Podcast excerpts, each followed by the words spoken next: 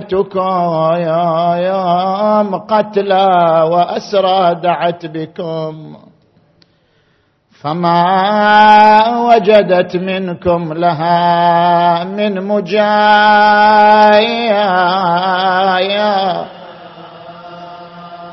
من مجايا وبي فمد يا يا يا يا يا يا إلى نحو الغريين طرفها ونادت أباها خير ماش ورايا ورايا كبير أبا حسن إن الذين نماهم أبو طالب بالطف ثار لطايا لطايا لبي فمدت إلى نحو الغريين طرفها يا يا يا نادت أباها يا يا خير ماش وراياك أبا حسن يا يا يا يا إن الذين نماهم أبو طالب بالطايا يا أفسار لطايا سجودا يا يا يا يا يا على حر الصعيد كأنما لهم في نواحي الطف بعض يا يا المحايا اي والله يا فرسان البلد واهل الميادين يا أهلي تراه الخيل حاطت بالصيا ناديت حتى دمعتي بالخد سالت يا أهل الحمية والعدا حال استدار مدري محبتكم عن المظلوم زالت للي حجبكم يا الأحبة غايل الب الله المساعد ما بقاه يمي مساعد سبعين ما ظلي من السبعين واحد وظليت مفرد بين مختال وجاحد ما بينهم كالطير مكسور الجناح أعوذ بالله من الشيطان الغوي الرجيم. قبل أن أبدأ بالآية الشريفة نطرح مسألة شرعية كما هي العادة، في كل سنة نطرح مسألة شرعية ابتلائية ثم ندخل في البحث. اتفق الفقهاء على أنه لا يجوز إجارة الشيء المستأجر بأكثر مما استؤجر به ما لم تحدث فيه زيادة. مثلا إذا استأجرت عمارة أو بيتا استأجرته مثلا بألفي ريال مثلا أو بثلاثة آلاف ريال سنويا، وقمت وآجرته إلى غيرك بثلاثة آلاف وخمسمائة مثلا، هذا لا يجوز إجارة الشيء بأكثر مما استأجرته به، لا يجوز إلا أن تحدث فيه شيئا.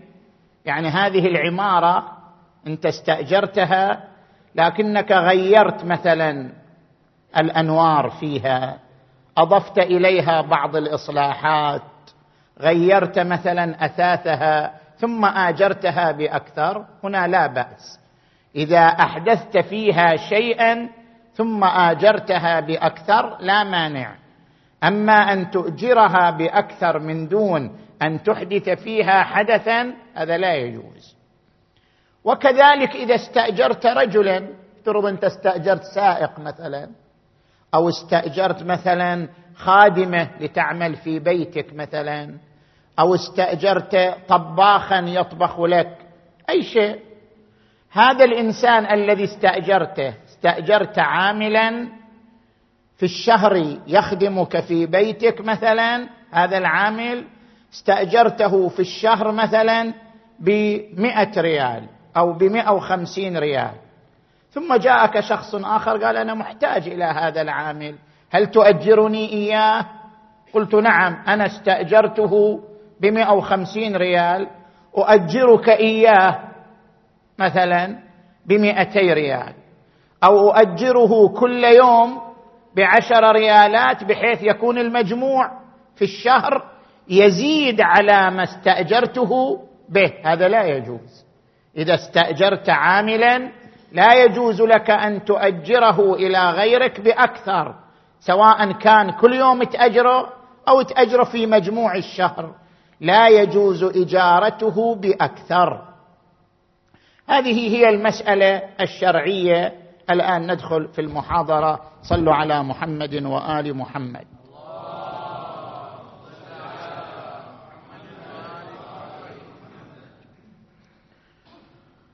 بسم الله الرحمن الرحيم. ما كان محمد أبا أحد من رجالكم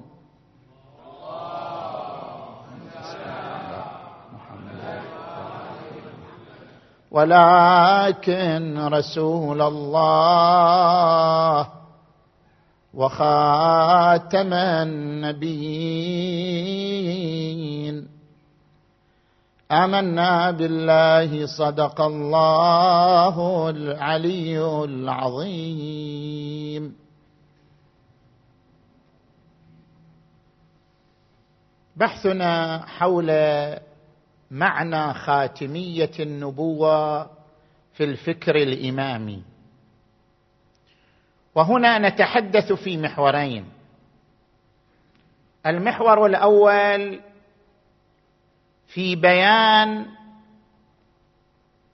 ما يتصور من التنافي بين خاتمية النبوة وبين الإمامة،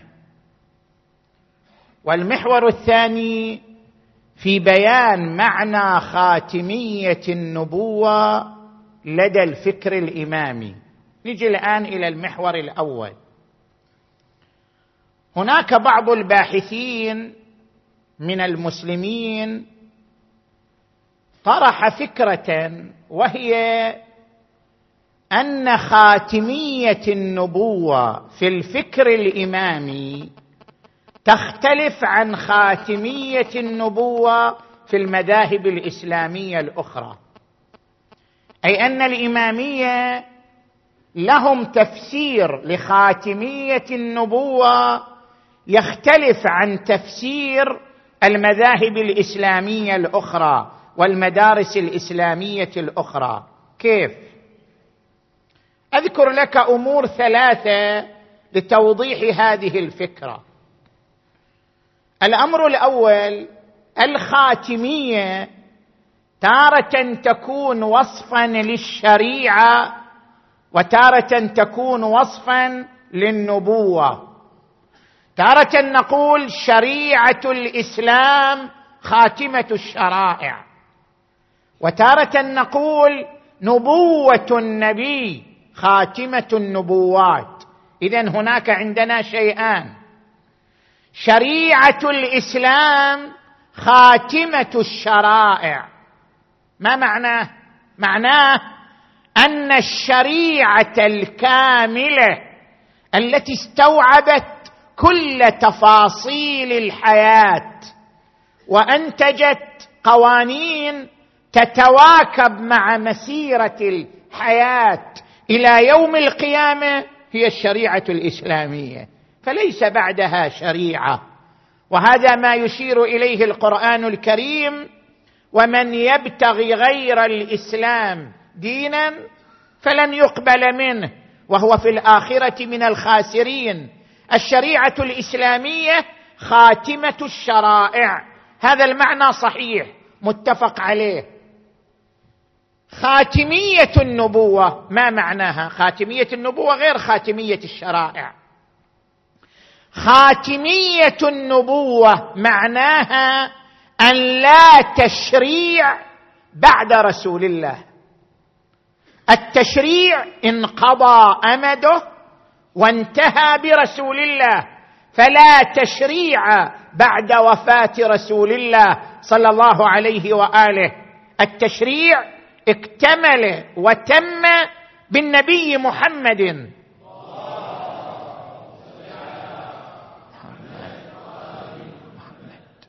هذا هو الأمر الأول. الأمر الثاني، عندما نأتي للفكر الإمامي، الفكر الإمامي ماذا يعتقد؟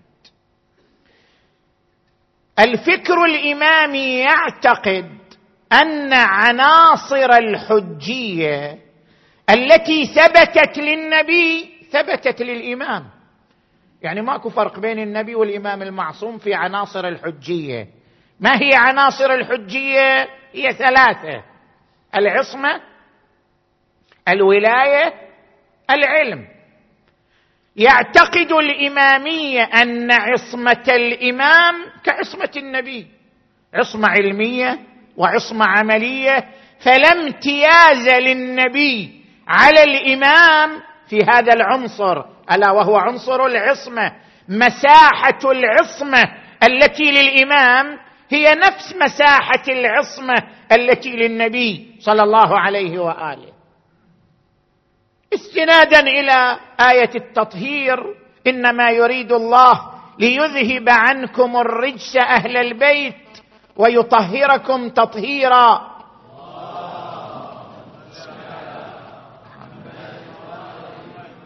استنادا إلى حديث الثقلين: إني مخلف فيكم الثقلين كتاب الله وعترتي أهل بيتي ما إن تمسكتم بهما لن تضلوا بعدي أبدا. العنصر الثاني عنصر الولاية. الفكر الإمامي يعتقد أن مساحة الولاية التي ثبتت للأئمة هي نفس المساحة التي ثبتت للنبي صلى الله عليه وآله، كما أن النبي أولى بالمؤمنين من أنفسهم كما ذكر القرآن الكريم: الإمام المعصوم أولى بالمؤمنين من أنفسهم. فلا فرق في مساحة الولاية بين الإمام وبين النبي. استنادا إلى تفسير الآية المباركة: أطيعوا الله وأطيعوا الرسول وأولي الأمر منكم، بأن المراد بأولي الأمر هم آل بيت محمد صلوات الله عليهم أجمعين.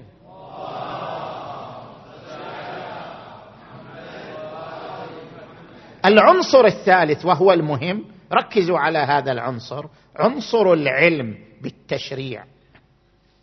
الفكر الإمامي يعتقد أن علم الإمام بالتشريع علم لدني وليس علما اكتسابي. هناك فرق بين العلم الاكتسابي والعلم اللدني. العلم الذي يستقيه الإنسان من أستاذه من معلمه هذا علم اكتسابي، أما العلم الذي يصل إليه الإنسان عبر الإلهام عبر الإفاضة المباشرة من الله تعالى جل جلاله هذا علم لدني. هل علم الأئمة بالتشريع علم اكتسابي؟ يعني الأئمة استقوا العلم من التشريع استقوا العلم بالتشريع من معلم؟ لا، علمهم علم لدني لدى الفكر الإمامي. الله عز وجل ألهمهم علم التشريع وأفاض عليهم وعلى قلوبهم وعلى أنفسهم القدسية علم التشريع، فعلمهم بالتشريع علم لدني. هنا يأتي الإشكال، إذن شنو الفرق بين الأئمة والنبي؟ ما بقي للنبي ميزة على الأئمة في الفكر الإمامي. الفكر الإمامي يلغي الفرق بين الإمام والنبي، فلا يبقى للنبي ميزة على الإمام. الإمام معصوم كعصمة النبي، الإمام له ولاية كولاية النبي، الإمام يعلم بالتشريع علما لدنيا مفاضا عليه من قبل الله عز وجل. فأي فرق بقي بينه وبين النبي؟ فقط النبي علم بالوحي عن طريق جبرائيل، والإمام علم بالتشريع عن طريق الإلهام. أي فرق بينهما؟ صار الفرق فقط في السبب، وإلا كلاهما علم لدني. النبي علم بالوحي علما لدنيا عن طريق جبرائيل، الإمام أيضا علم بالوحي والتشريع علما لدنيا عن طريق الإلهام. فأي فرق بينهما في مساحة العلم؟ الفرق فقط في السبب، أن هذا سببه اتصاله بجبرائيل وهذا سببه إلهام مباشر من الله عز وجل، بل كلاهما وحي، لأن الوحي لا ينحصر بجبرائيل. القرآن الكريم يقول: وما كان لبشر أن يكلمه الله إلا وحيا، يعني إلهام، أو من وراء حجاب، أو يرسل رسولا يعني جبرائيل. فالأئمة أوحي إليهم بنظر الفكر الإمامي، الأئمة ألهموا علم التشريع، إذن أوحي إليهم علم التشريع. فعلم التشريع وحي، كما أن علم النبي بالتشريع وحي عن طريق جبرائيل، علم الأئمة بالتشريع وحي عن طريق الإلهام. فالفكر الإمامي والشيعة الإمامية ساووا بين الإمام وبين النبي، ولم تبق ميزة للنبي على الإمام. إذن هذا ما يجعلنا ننتقل إلى الأمر الثالث. إذن في الأمر الثالث خاتمية النبوة. إذن ما معناها لدى الإمامية؟ المدارس الإسلامية المذاهب الإسلامية الأخرى تعتقد أن خاتمية النبوة معناها انقضاء التشريع بانقضاء حياة النبي، وأن من جاء بعد النبي رواة ونقله وليسوا مشرعين. الفكر الإمامي يقول لا، الأئمة أيضا يعلمون بالتشريع علما لدنيا كما كان يعلم به النبي. إذن التشريع لم ينقضي بالنبي، بل بقي هذا التشريع ببقاء الأئمة الطاهرين إلى زمان غيبة الإمام المنتظر عجل الله تعالى فرجه الشريف. إذن ما معنى خاتمية النبوة لدى الإمامية؟ ماذا بقي من خاتمية النبوة لديهم؟ هذا الباحث يقول الإمامية إما أن يرفضوا إما أن يرفضوا خاتمية النبوة، يقولون لم يختتم التشريع بالنبي، بل بقي التشريع مستمرا إلى حين إمامة الإمام الثاني عشر عجل الله فرجه الشريف. وهذا رفض للقرآن الكريم، لأن القرآن الكريم يقول: ما كان محمد أبا أحد من رجالكم ولكن رسول الله وخاتم النبيين. يعني النبي اختتم به التشريع. وإما أن يتنازل الفكر الإمامي ويقول: لا، نحن نعتقد أن الأئمة رواة ونقلة ومجتهدون مثلهم مثل أئمة المذاهب الإسلامية الأخرى، مثلهم مثل أبي حنيفة والشافعي ومالك، وليسوا عالمين بالتشريع علما لدنيا مثلهم مثل البقية. إذن الفكر الإمامي بين بين نارين: إما أن يرفض خاتمية النبوة، إما أن يتنازل عن كون الأئمة مشرعين ويقول الأئمة نقلة ورواة مثلهم مثل غيرهم. أما لا يمكن الجمع بين خاتمية النبوة وبين العلم اللدني بالتشريع، لا يمكن الجمع بينهما. إما أن تعترف بأن النبي خاتم الأنبياء يعني لا تشريع بعده، فتتنازل عن الإمامة وتقول بأن الأئمة رواة، وإما أن تصر على أن التشريع بقي مستمرا لما بعد وفاة النبي صلى الله عليه وآله، وهذا يتنافى مع اعتقادك بخاتمية النبوة وأن التشريع قد انتهى وانقضى أمده بانقضاء حياة النبي محمد صلى الله عليه وآله.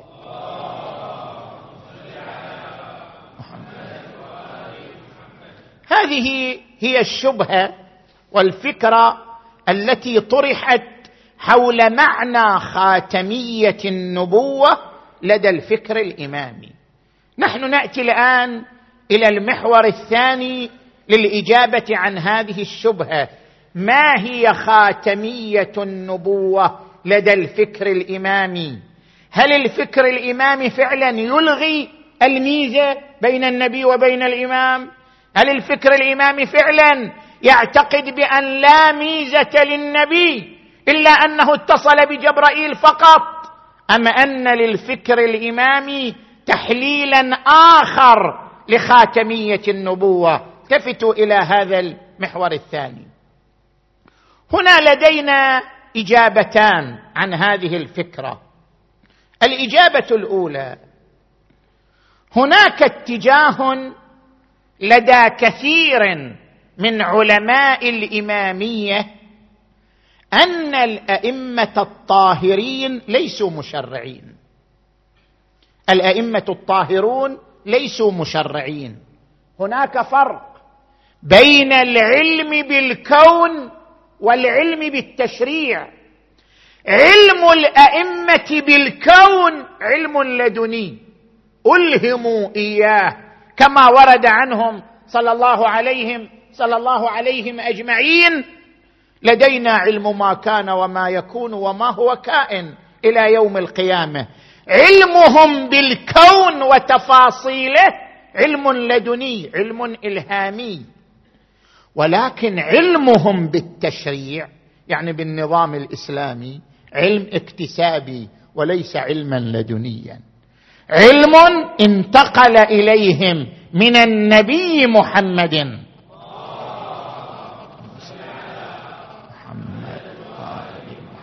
كابرا عن كابر إلى بقية الأئمة الطاهرين صلوات الله عليهم أجمعين. فهم من ناحية علم التشريع علمهم اكتسابي وليس لدنيا. لا يعني هذا أنهم حضروا عند مدرسين، لا، وإنما استفاد الإمام اللاحق من الإمام السابق إلى النبي.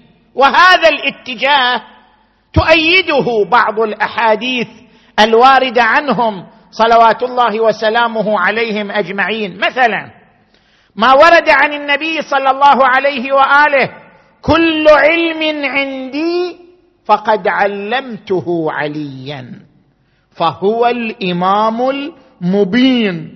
قال تعالى وكل شيء أحصيناه في إمام مبين. مثلا ما ورد عن الإمام الصادق عليه السلام لو كنا نفتي الناس برأينا وهوانا لكنا من الهالكين. إنما هي أصول علم نتوارثها كابرا عن كابر عن محمد رسول الله.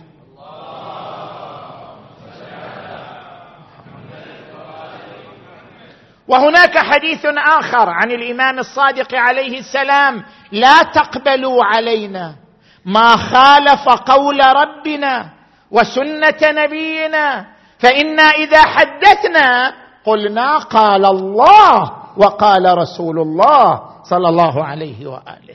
إذن هم يستندون إلى القرآن، يعني ترجع علومهم علم الإمام اللاحق إلى إلى الإمام السابق إلى رسول الله صلى الله عليه وآله.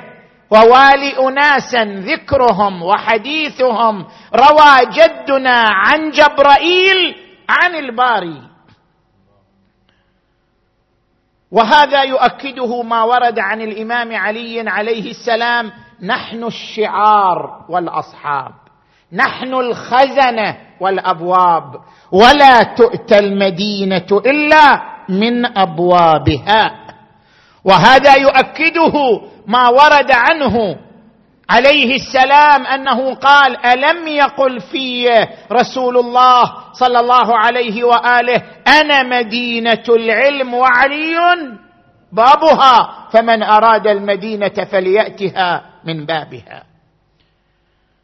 ويؤكده رواية صحيحة عن الإمام الصادق عليه السلام إن عندنا الجامعة. قيل وما الجامعة؟ الإمام قام يعدد عندنا الجفر، عندنا السلاح يعني سلاح رسول الله، عندنا الزبور داود وإنجيل عيسى وتوراة موسى، وعندنا الجامعة. قيل وما الجامعة؟ قال الجامعة كتاب طوله ستون ذراعا بإملاء رسول الله وخط علي عليه السلام فيه جميع ما يحتاجه الناس من حلال وحرام حتى أرش الخج إلى يوم القيامة. يعني التشريع اكتمل منذ زمان النبي وكان في كتاب ووصل إلى الأئمة عبرة كتاب متناقل. هذا معناه أن علم الأئمة بالتشريع علم اكتسابي وليس علما لدنيا، بينما علم النبي محمد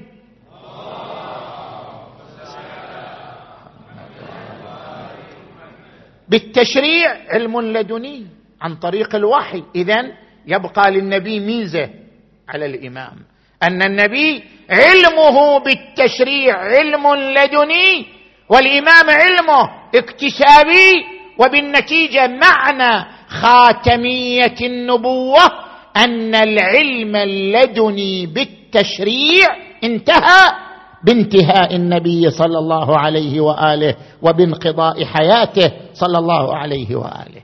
نجي الآن إلى الجواب الثاني. الجواب الثاني هناك أيضا جمهور من علمائنا علماء الإمامية يعتقدون أن علم الأئمة بالتشريع أيضا علم لدني، وأن علمهم بالتشريع كعلمهم بالكون هو علم لدني إلهامي. وبالتالي ما هو الفرق بين النبي وبين الإمام؟ هنا لاحظوا هذه النقطة. الفرق بين النبي والإمام أن النبي حامل للتشريع والإمام عالم بالتشريع، وفرق بين من يحمل وبين من يعلم. ما هو الفرق بين حمل التشريع والعلم بالتشريع؟ ما هو الفرق بينهما؟ هذه نقطة دقيقة، ركز معي جيدا حتى أشرح لك هذه النقطة أذكر لك أمورا ثلاثة. الأمر الأول محمد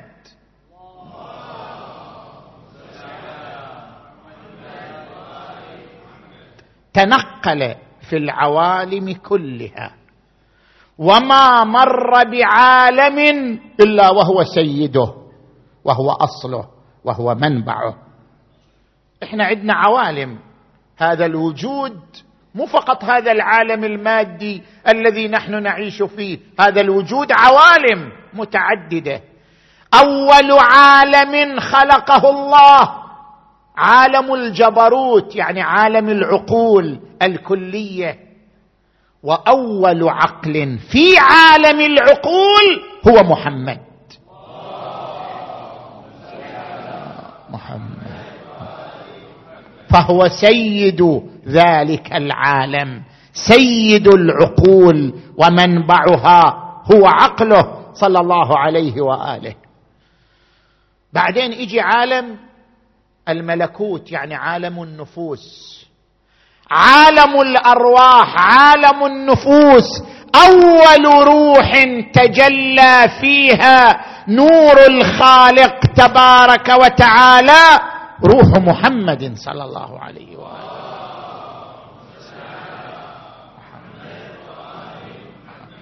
ثم نأتي إلى عالم المادة. هذا العالم عالم المادة، هذا العالم عالم المادة أيضا سيده رسول الله، منبعه رسول الله صلى الله عليه وآله.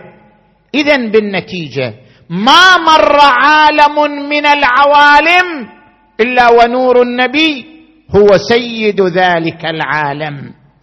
لذلك أنت تقرأ في زيارة الجامعة، كثير ناس يقرأ هذه العبارات ما يلتفتون إلى معناها. في زيارة الجامعة أرواحكم في الأرواح، أنفسكم في النفوس، أجسادكم في الأجساد، قبوركم في القبور. شنو معنى هذا الكلام؟ شنو معنى؟ يعني كل هذه لها عالم. الأرواح لهم عالم، النفوس لهم عالم، الأجساد لهم عالم، وأنتم في كل عالم من العوالم أنتم السادة وأنتم الأول وأنتم المنبع وأنتم الأصل. في عالم الأرواح أنتم أصل الأرواح، في عالم النفوس أنتم أصل النفوس، في عالم الأجساد أنتم أصل الأجساد، في عالم العقول أنتم أصل العقول. ما مر عالم إلا وأنتم أصله وسادته. أرواحكم في الأرواح، أنفسكم في النفوس، آثاركم في الآثار، أجسادكم في الأجساد، قبوركم في القبور. لا يوجد عالم إلا وأنتم أصله وسادته ومنبعه. هذا هو الأمر الأول حتى يتضح.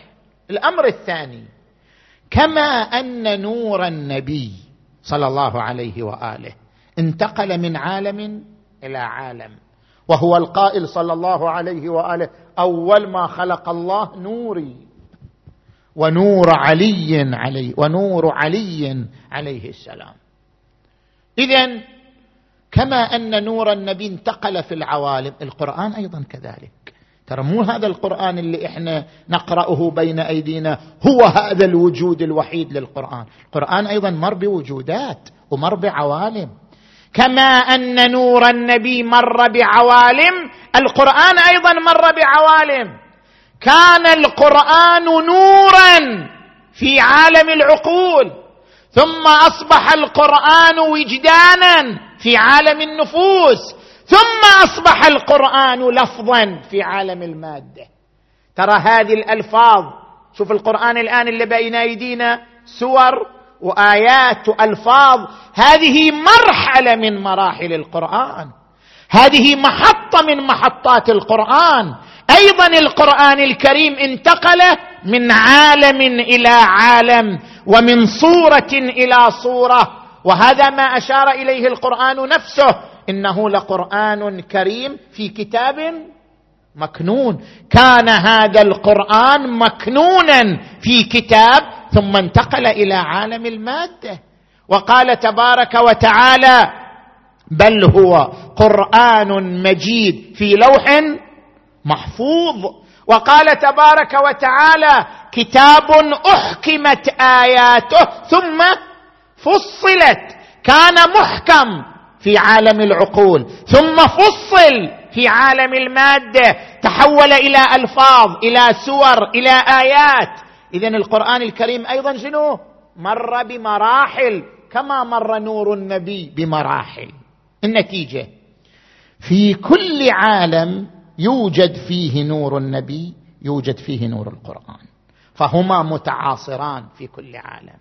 لا يمر عالم إلا وهناك تزاوج وتعاصر بين نور النبي ونور القرآن.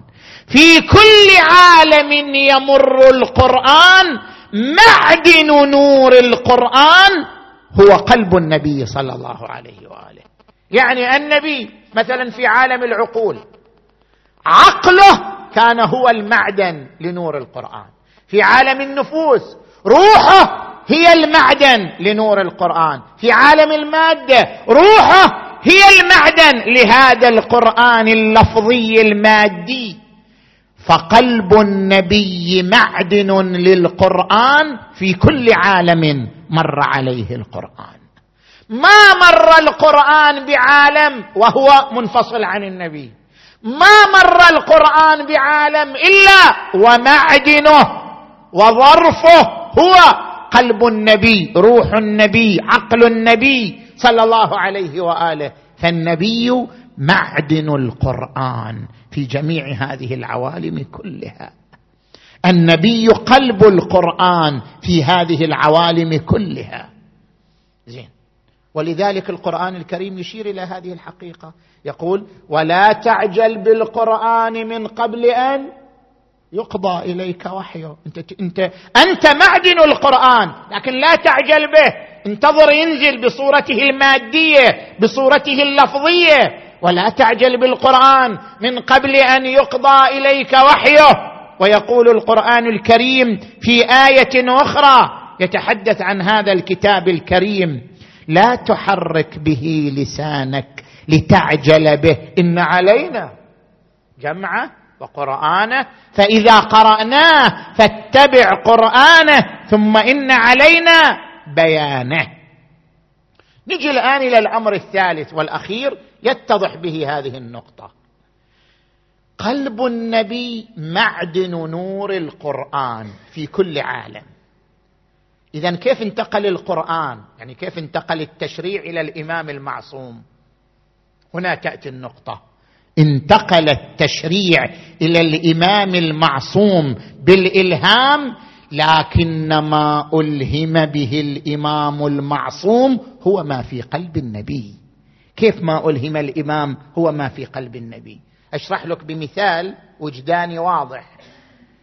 يعني الآن مثلا الإنسان عندما تضمه أمه أمك عندما تضمك إلى صدرها وتعانقك، أنت يلهمك الله وأمك تعانقك، يلهمك الله حب أمك لك، أن أمك تحبك، تعانقك عناق الصدق والمحبة والعاطفة والدفء.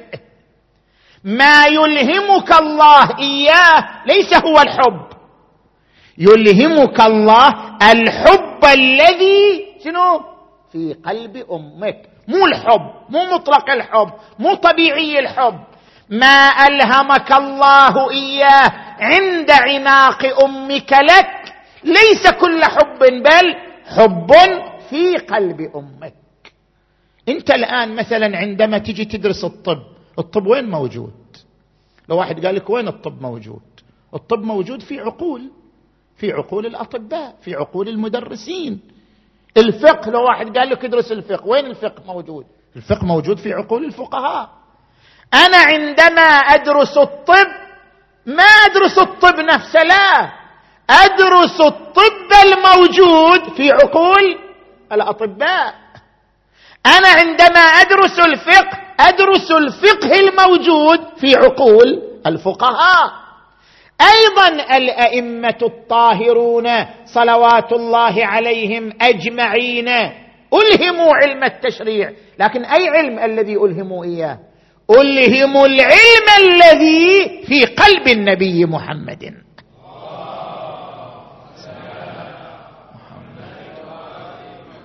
نفس هذه المعاني، نفس هذه المضامين، نفس هذه القوانين التي تكونت ووجدت في عقل النبي في قلب النبي، هذه المعاني ألهمت لقلوب الأئمة.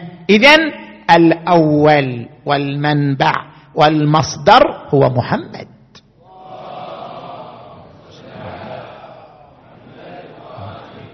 وما ألهم به علي أو الحسن أو الصادق أو الرضا، ما ألهم به قلب الإمام هو العلم الموجود في قلب النبي. فهذا العلم ألا وهو علم التشريع تشرف وتعطر وتطيب بقلب النبي صلى الله عليه وآله أولا، ثم انتقل إلى قلوب الأئمة الطاهرين وعقول الأئمة الطاهرين صلوات الله عليهم أجمعين. فهو المنبع وهو المعدن وهو المصدر صلى الله عليه وآله. وبالتالي عندما نقول بأن الأئمة لهم علم لدني بالتشريع والنبي له علم لدني بالتشريع، لكن هناك ميزة للنبي على الإمام، أن علم النبي بالتشريع هو المنبع وهو المعدن، وما وصل إلى الأئمة عن طريق الإلهام هو ما في قلب النبي المصطفى صلى الله عليه وآله. لذلك قال: علمني رسول الله، الإمام أمير المؤمنين، علمني رسول الله ألف باب من العلم، من كل باب يفتح لي ألف باب. هذا اللي يفتح لي إلهام، لكن ما يفتح لي هو مستقى من قلب النبي محمد صلى الله عليه وسلم.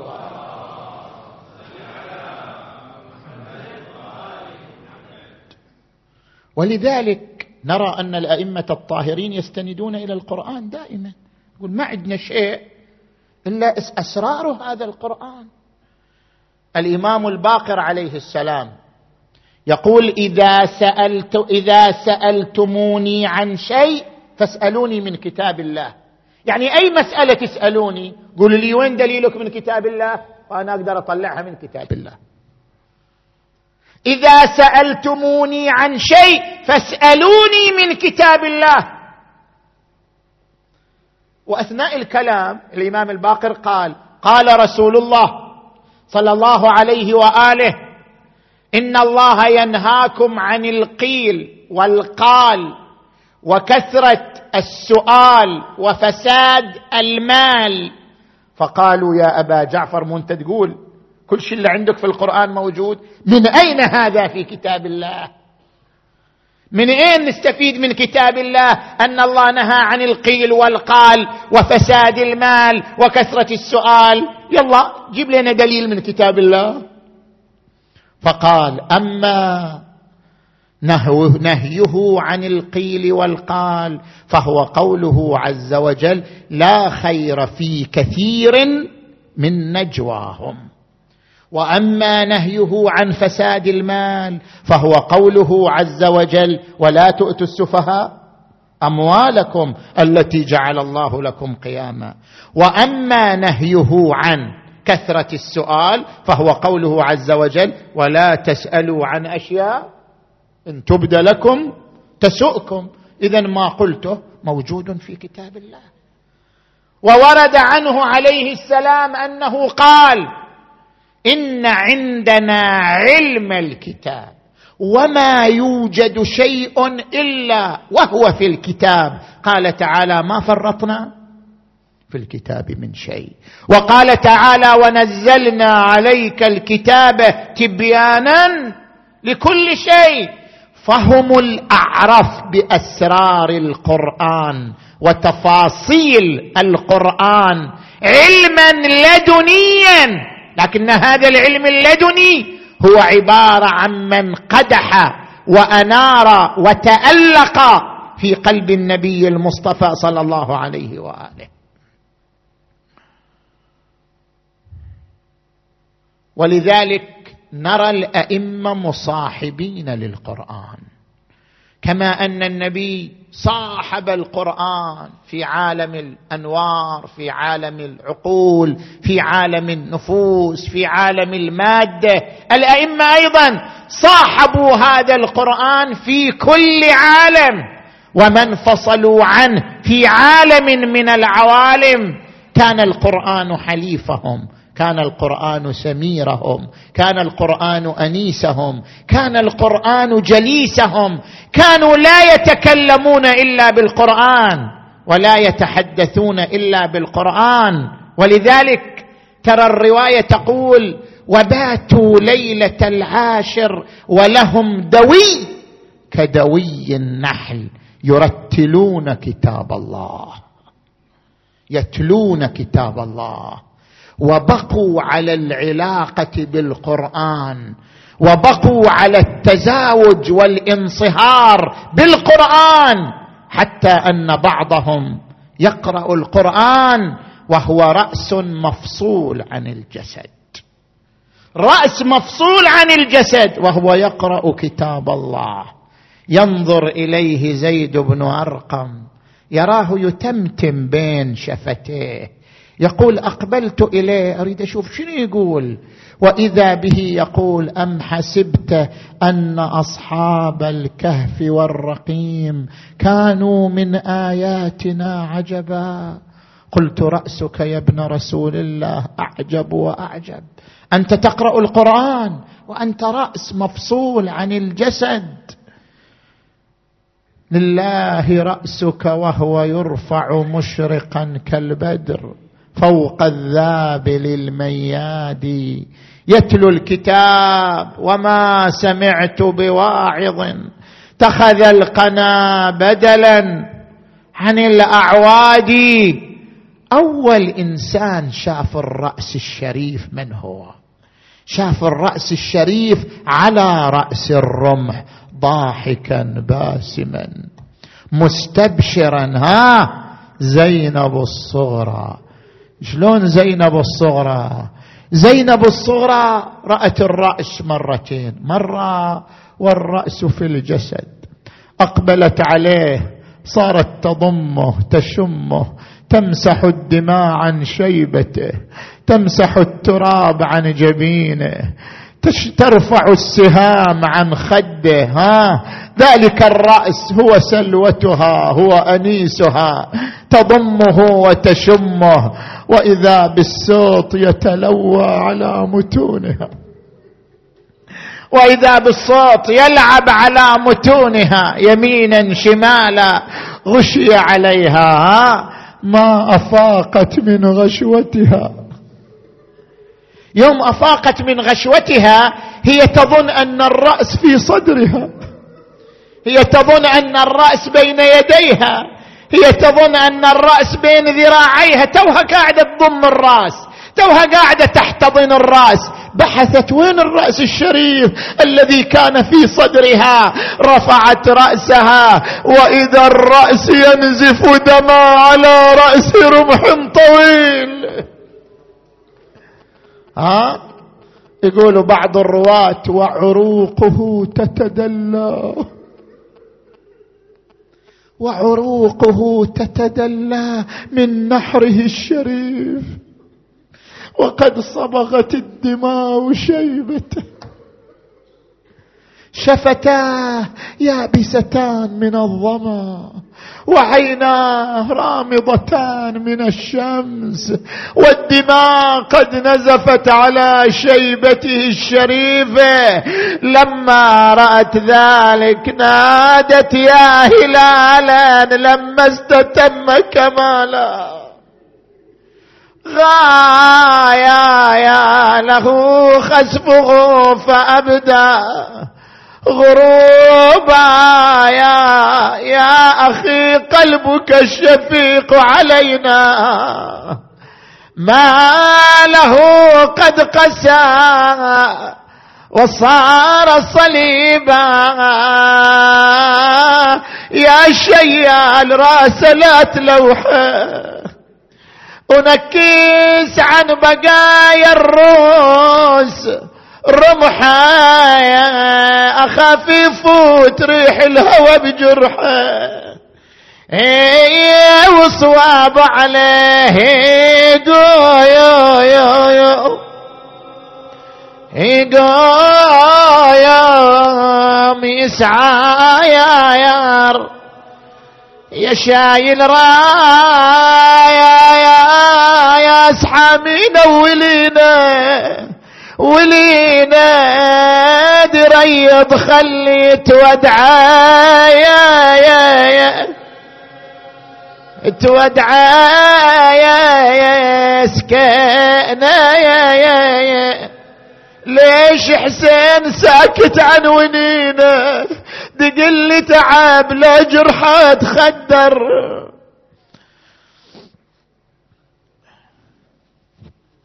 رفعوه من فوق السنان وإنما رفعوا به فوق السنان كتابا. يا الله بالحسين الوجيه وجده وأبيه وأمه وأخيه والتسعة المعصومين من بنيه، اللهم اغفر ذنوبنا واستر عيوبنا وكفر عنا سيئاتنا وتوفنا مع الأبرار.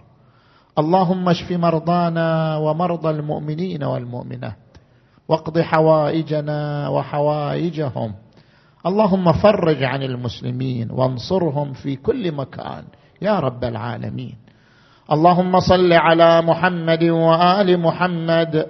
اللهم كن لوليك الحجة ابن الحسن صلواتك عليه وعلى آبائه في هذه الساعة وفي كل ساعة وليا وحافظا وقائدا وناصرا ودليلا وعينا، حتى تسكنه أرضك طوعا وتمتعه فيها طويلا برحمتك يا أرحم الراحمين. وإلى أرواح أموات المؤمنين والمؤمنات الفاتحة تسبقها الصلوات.